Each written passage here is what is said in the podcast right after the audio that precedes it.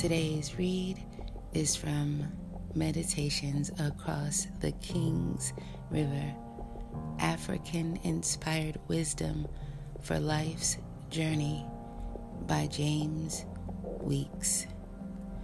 To doubt yourself is to doubt the intelligence of the universe and your ancestors.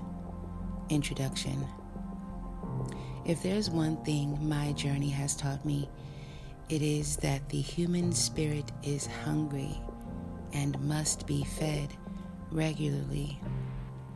I created the Facebook page for Across the Kings River in 2009 to support my film. I had no idea my inspirational messages would resonate with so many around the world. Inspiring others has become my life's mission. I'm dedicated because I know tens of thousands look forward to these daily messages for guidance and hope. But most readers appreciate a good backstory. So, by revealing some of my own struggles and spiritual experiences, observers can have an understanding of the forces and events that shaped me as they try to apply these teachings to their own lives. The spiritual affirmations I share on Facebook come to me intuitively each day. Most of the essays, however, were inspired by my travels throughout the Caribbean and by my path as a priest of Ifa. I believe wisdom is universal and that some of the core concepts Ifa can benefit people of all faiths. A profound respect for nature lies at the heart of this ancient philosophy that originated with the Yoruba people of southwest Nigeria. We do not start from the premise that we are higher than the rest of creation. We bow down to trees, rivers, hills, and mountains, says Yoruba scholar Wande Abimbola. The people of ancient Africa did not view nature as something to be exploited, governed, or conquered. Reverence for the ancestors, or the Egun, is another core practice of Ifa and most African spiritual traditions. Throw away the idea that people die, says the late Zulu healer P.H. Nchali. Ancestors do good and powerful work. The ancestors know what is the best life for you. They are serving you. You may think you know better, but only the ancestors can see the whole picture. The ancestors work on their own schedule, their own time. Ifa was brought from West Africa to the Americas by Yoruba captives during the transatlantic slave trade. Although many in the African diaspora are increasingly turning to Ifa and other African inspired spiritual traditions in a search for self identity, Ifa has mushroomed into a globally significant religion practiced by hundreds of millions of all races. Ifa predates Christianity and Islam and is a vibrant melange of spirituality, art, literature, history, ethics, dance, metaphysics, divination, poetry, medicine, sacrifice, mathematics, and science, along with the belief in a supreme God or force known as Olodumare. Believers of Ifa also pay homage to the Orishas, deities that represent different forces of nature. Oya is the Orisha of the wind, hurricanes, and tornadoes. There are some 401 Orishas, and each one has a crucial role to play in our spiritual development and the survival of life on the planet. From the depths of the ocean comes the Orisha Yemoja, often spelled Y E M A N J A or Y E M A Y A, Yemaya the ever vigilant mother whose invigorating waters give birth to all life forms.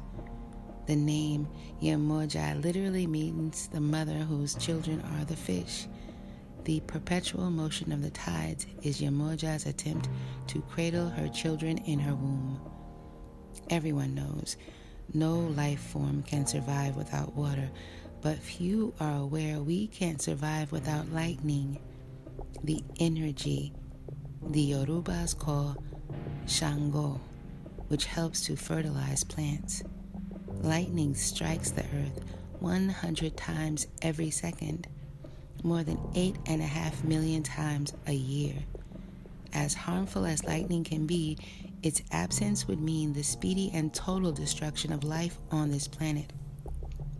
In less than one hour, the Earth would lose the negative electrical charge that enables it to convert atmospheric nitrogen into nitrogen, which almost all plants require. Without plants, there would be no animal life, says Freeman Patterson in the book Photography of Natural Things. So, give praise when you hear Shango bellowing in the storm drenched skies. In the face of global warming and income inequality, I believe the messages of indigenous spiritual traditions will become increasingly relevant. Rather than isolate ourselves in these challenging times, the sacred teachings of Ifa say there should be a gathering together like trees do to form a forest, and we should not walk alone. It is in schools that we find the egbele fish in the ocean. Bees form swarms. Brooms are formed from bundles of twigs, and the eligiri birds form flocks. As I share my journey, I encourage readers to reflect on their own journey and dreams. I have included spiritual insights as well as strategies that help keep me grounded and focused each day. I've included a chapter on finances because it is rarely discussed in our communities. My belief is that spiritual growth must be balanced with financial literacy and by taking small, practical steps to create intergenerational wealth. Financial activism is just as important as political and environmental activism and must be embraced. I am honored that Mark Feijao Milligan, one of the great Crucian artists of our times, designed the cover of this book. Ironically, Mark grew up across the street from my grandmother's house on St. Croix, but we only met for the first time several years ago. The cover art has great spiritual significance to me. The golden halos around the heads of the elder and the children indicate that these are visitors from the spirit world, yet they are also from this world.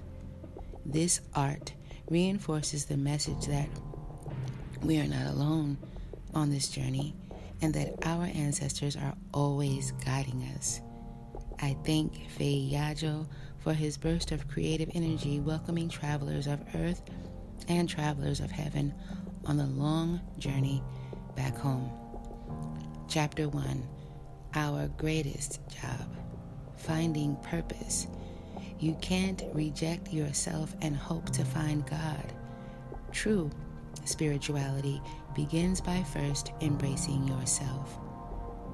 My friend Vanessa messaged me on Facebook recently how does one discover their purpose? She asked. Does your spirit guide or teacher tell you? I ask because I wonder when I'll ever know mine. I want to choose to do something in my life that makes me feel happy and fulfilled, but I also want it to be aligned with my life's purpose, she said. And I hear this question often. The search for purpose is universal and is one of the core themes of my film Across the King's River. For many, the quest for meaning is elusive because the struggle to survive is so time consuming and draining. It often leaves little time for addressing the needs of our soul and our longing to live a purposeful life. Given the daunting challenges in the world and in our personal lives, many dismiss the quest for purpose as irrelevant or self indulgent. I strongly disagree. Our purpose, no matter how humble, has a role to play in the healing of the earth. Surely the great civil rights leaders and artists of our times were connected and committed to their purpose and were able to draw from a seemingly endless reservoir of courage and inspiration when others would have simply given up. In my mid 20s, I was blessed with the opportunity to interview the acclaimed activist writer Audre Lorde shortly after the publication of her book, A Burst of Light. Audre was living on St. Croix at the time and even though she was dying from cancer, she was still committed to her purpose. I write because I have difficult truths to tell, she said. I train myself for triumph by knowing it is mine, no matter what. I visualize daily winning the battles going on inside my body, and this is an important part of fighting for my life.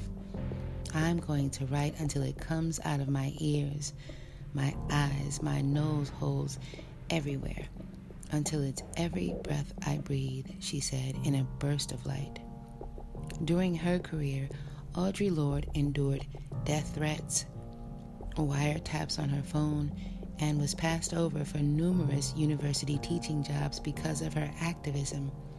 Luckily, most of us won't face death threats as we attempt to live our purpose, but we must be prepared to make tough choices. Living on purpose does not necessarily mean we will be compensated financially. A friend lost her job recently and wants to use this opportunity to launch her own business as a healer. However, she is struggling and is depressed because she's not making much money and feels like a failure. I told her she is exactly where she needs to be at this stage of her journey as an entrepreneur and that blessings can come in other ways. In the book called To Heal, African shamanic healers, the late Zulu healer P.H. Nchali offers sage advice about following purpose. We all know when we are not following our calling. We are unhappy. We are restless. We do not we we do not like the people we work with. We do not like our work. We must move on. This work, these people, it is not their fault. We are in the wrong place. It's so important to take responsibility for our own healing. As for financial security, Nchali says, it all depends on how you obey your orders. If you obey exactly as the ancestors direct your practice, your life will not fail.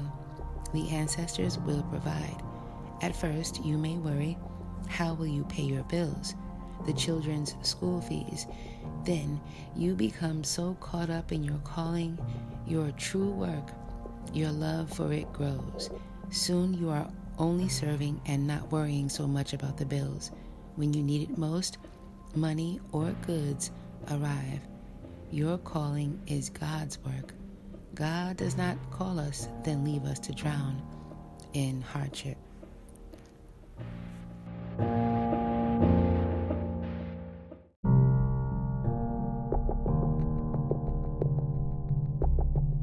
So far, what Nchali says feels true on my own journey. My trials have equipped me with the confidence to speak about purpose with authenticity. One can't teach what one does not know. Here are some tips I often share with clients who are seeking insight into their purpose. One, the clues are all around us. Put them together. Ask yourself the following questions What are your hobbies? What causes are you drawn to? If money were not a factor, what would you spend most of your time doing? What did you aspire to be as a child growing up? What problems are you good at solving? What kind of help do others come to you for? What kind of books do you like to read? Who do you admire? What would you like to change about the world? When do you feel most fulfilled? Two, what kind of jobs have you done in the past? Is there a connection between past jobs and what you're doing for a living now? If so, what is the connection? Don't assume there's no connection. 30 years ago, I worked as a journalist. My skills as a writer helps me to fulfill my current path as a healer by enabling me to reach large audiences through inspirational stories. 3. Ask the experts, your ancestors. Simply ask your ancestors to use you as a vessel so you can be of service to others. Then follow the inspiration that comes to you each day. If you do this consistently, I believe you'll always be in alignment with your purpose, even if it changes from time to time. For it's possible to have more than one purpose. I believe our purpose can change from time to time based on the needs of the universe. While an African shaman told me I am a healer, my journey has also led me to become a filmmaker and a businessman. Had I only embraced my path as a healer, I would have missed out on other passions that are meaningful to me. Do not passively accept what someone says your purpose is. Allow your heart to help make those decisions. 5. Adapt to life's detours. Though I have clarity about my purpose, my wife and I face obstacles like everyone else. Our current hardships are mostly financial. The bank threatened to foreclose on our home when we fell behind on our mortgage, but we were able to get our loan modified. The IRS and the state tax board have been hounding us and garnishing our checks for years. These challenges taught me to shapeshift and to become more financially literate. Now, I am learning to get our money to work smarter for us by setting up a trust. Thankfully, things are improving and I have peace of mind. Malidoma Somé, the great African shaman and author of the Book of Water and the Spirit, and author of the Book of Water and the Spirit, was kidnapped by Jesuit priests as a child and was taken away from his culture and people for many years he had to go through this experience in order to fulfill his purpose. when I think of my own struggles, I often reflect on Malidoma's journey. The quest for purpose is not a vacation, Malidoma says. We must be prepared for adversity along the way. Six, your family members can lead you closer to your purpose. Shortly after I met Stephanie Hamilton, the woman who was to become my wife, she told me I had a rich inner life and a unique way of expressing myself. Before long, she helped me launch my career as a writer. I might not have considered it otherwise. My eldest son led me to my path as a healer. Pay attention to what the people in your life are inspiring you to do and pay attention to issues they are struggling with. Their challenges might be connected in some way to your purpose. 7. Envision the purpose. I'm sorry. Envision the person or people you feel called to serve. What is their story? What keeps them up at night worrying? What are their deepest fears? How can you help? What will happen to them if you don't do what you're inspired to do? What will become of you if you keep allowing your own fears to get in the way? What steps are you taking on a daily basis to sharpen your skills? What legacy would you like to leave for others? 8. Get a spiritual reading. Faiza Trini Perry, a priest of Ogun in Houston, Texas, discovered her purpose the same way I did through Ifa divination. Prior to finding and fulfilling her purpose, she had all the outward trappings of success but was still unhappy. I had the education, I had the good job, I had the house, I had the nice children, I had the nice husband. I felt like I was going through the motions. The spiritual reading she received was the key to unlocking my purpose, says Faiza. She was told her destiny was to become an initiated priest of Ogun and to help others grow spiritually. Her specialty is nurturing and grooming young women in her spiritual tradition. And nine, listen deeply. My friend Maria is one of my biggest inspirations of what it means to follow one's purpose. She recently turned down an opportunity for a role in a film being produced by Oprah Winfrey's Harpo Productions. Maria is a healer and wellness coach by profession. Her role in the film would have required her to play a healer, but after listening to her spirit guides in meditation, Maria realized the role was not a good fit for her. Although it was tough to say no to an offer that most people would have accepted without hesitation, Maria listened to an inner voice and did just that. As a teacher of spirituality, she couldn't tell her students to follow their intuition if she was unwilling to follow hers, she explained. I can't not listen, she said. I've always been guided and I fully trust. I will listen as long as the message is clear. I made a vow to the universe that I will do everything in my power to help enlighten people's lives through spirituality, says Maria.